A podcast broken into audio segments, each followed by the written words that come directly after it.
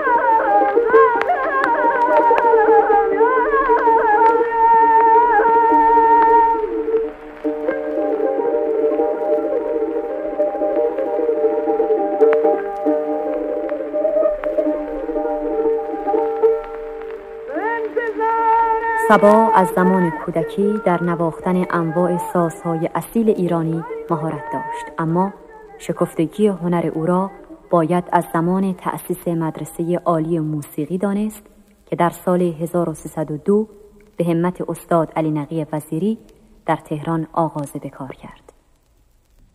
تأسیس این مدرسه میدانی برای عرضه مهارت و نبوغ او بود. ابوالحسن سبا یکی از نخستین شاگردان و به تصدیق همگان بهترین شاگرد این مکتب بود. او نواختن ویولون به سبک غربی و نظریات موسیقی اروپایی را در این مکتب آموخت.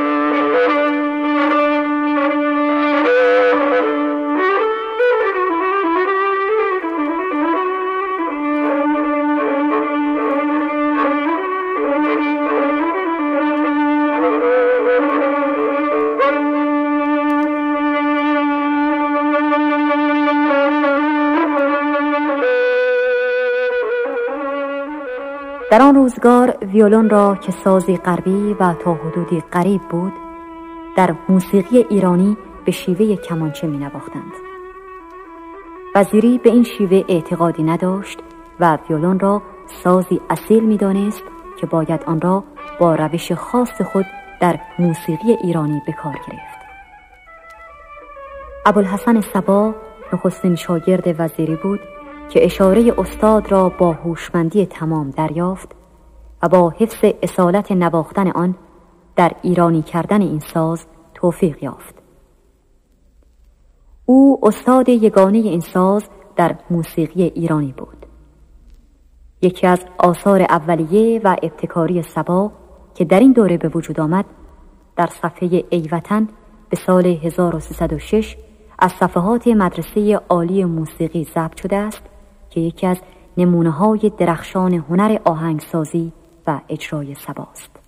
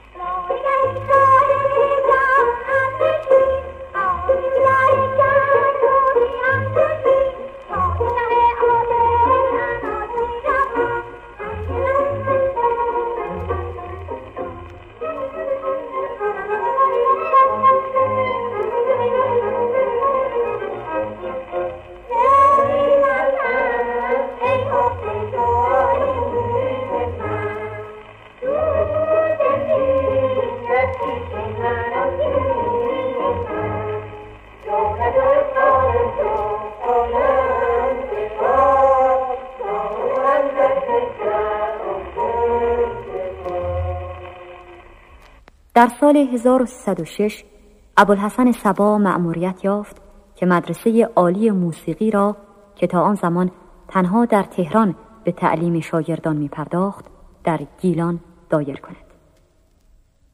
اقامت سبا در رشت و سایر نواحی گیلان او را متوجه ارزش آهنگهای محلی و امکان استفاده از آنها در موسیقی ایرانی کرد. توجه و علاقه سبا به موسیقی محلی به حدی بود که بعدها نیز چندین بار به نقاط دور دست گیلان سفر کرد و مقداری از آهنگهای اصیل آن نواحی را نوت نویسی کرد.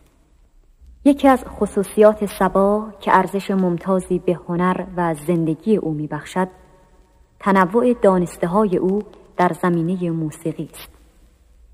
سبا گذشته از استادی در نواختن و تعلیم ویولون با سایر سازهای اصیل ایرانی از جمله ستار، سنتور، تار، کمانچه، فلوت، نی و ضرب آشنایی کامل داشت.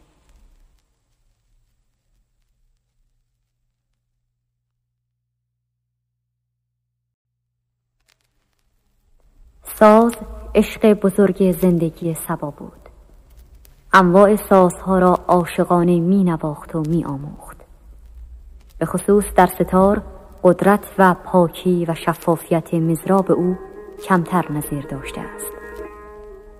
این ساز را در کودکی نزد آقا میرزا عبدالله و بعدها نزد درویش خان که استادان این هنر بودند آموخت و بعدها تا آخرین روزهای زندگیش نیز از نواختن و آموختن ستار دست نکشید.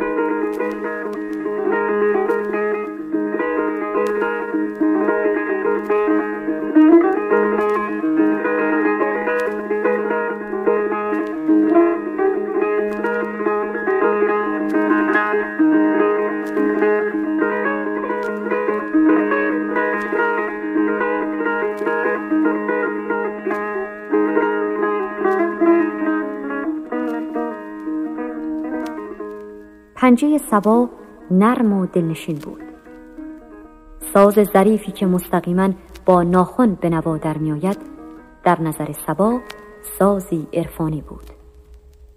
سبا در یکی از یادداشتهایش می نویسد ستار که ساخته اوضاع و احوال گذشته ملت ماست بهترین اسبابی است که نوازنده می‌تواند با آن احساسات درونی خود و خصوصیات عرفانی موسیقی ایرانی را بیان کند. زیرا کلیه شرایط عرفانی بودن در آن جمع است. نخست نازکی و لطافت صدا که برای تسکین خاطر یکی دو شنونده کافی است. سپس نواختن آن با حساسترین عضو بدن یعنی سر انگشت و نوک ناخن و اتصال به خون و قلب و بعد هم زرافت و سبکی آن که سنگینی و خستگی برای نوازنده ایجاد نمی کند.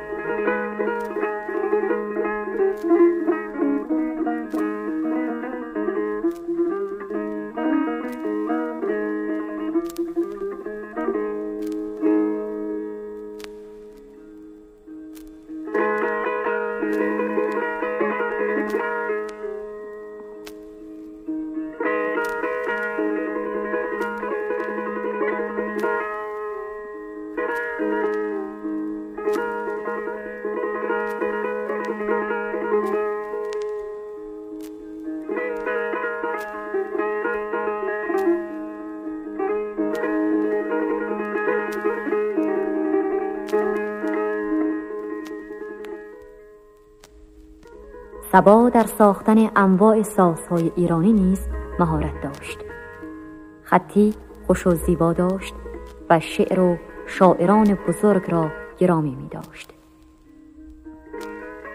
نیمایوشیج و شهریار از دوستان صمیمی سبا بودند و در دیوانهای این شاعران یاد سبا در کلمات زنده و جاری است یاد سبا را از زبان استاد محمد حسین شهریار بشنویم.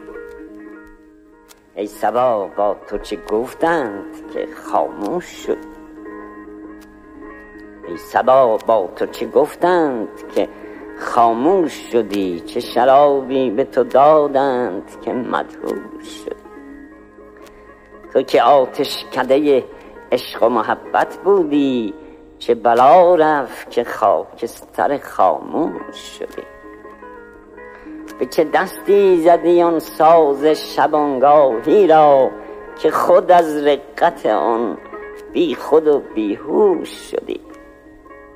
تو به صد نغمه زبان بودی و دلها همه گوش. چه شنفتی که زبان بستی و خود گوش شدی. خلق را گرچه وفا نیست ولیکن گل من نگمان دار که رفتی و فراموش شدی. تا ابد خاطر ما خونه و رنگین از توست تو هم آمیخته با خون سیاووش شدی. ناز می کرد به پیراهن نازک تن تو نازنینا چه خبر شد که کفم پوش شد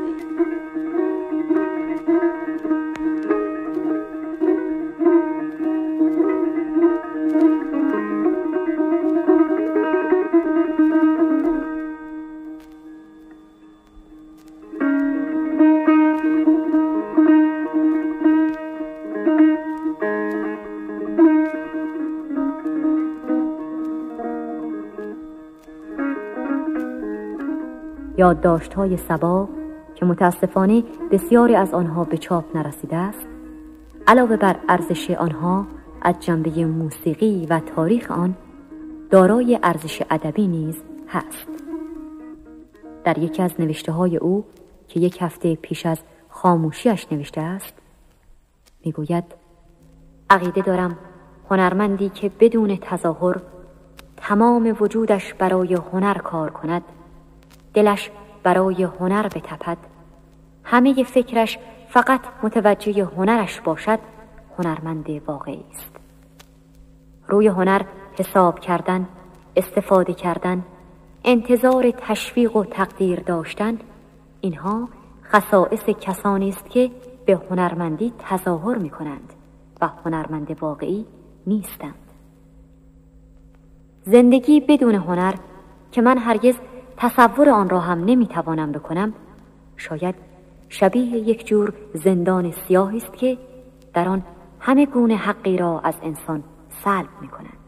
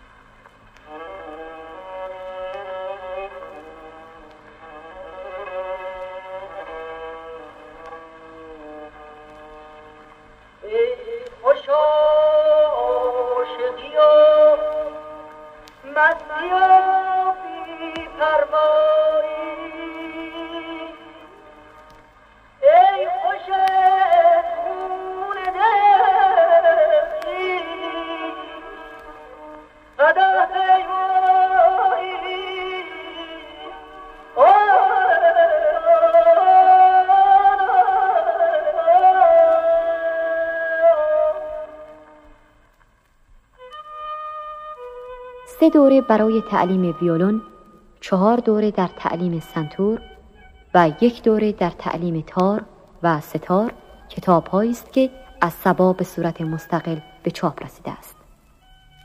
گذشته از این در کتاب های دیگر نیز آثاری از سبا ضبط است و های فراوانی نیز در زمینه موسیقی و هنر از او باقی است. و مهمتر از آن بسیاری از نوازندگان امروز موسیقی اصیل ایرانی هنر خود را مدیون آموزش سبا هستند. سبا در پاسخ پرسشی در این زمینه چنین می‌گوید. بله، البته این سوال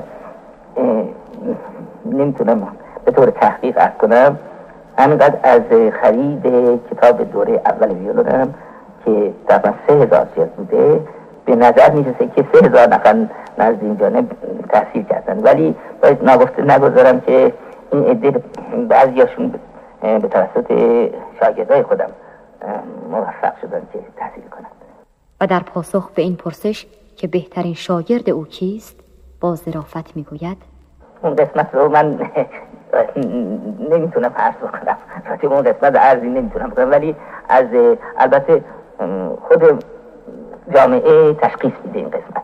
سبا با پنجاه و پنج سال زندگی پر از کوشش خود به موسیقی اصیل ایرانی ارزش علمی داد و بسیاری از ردیفهای سازهای گوناگون را از خطر نابودی رهانید. در پایان قطعی را که در دستگاه دشتی با سنتور فرامرز پایور نواخته است خواهیم شنید. از زبان خودش درباره این قطعه بشنویم که می‌گوید.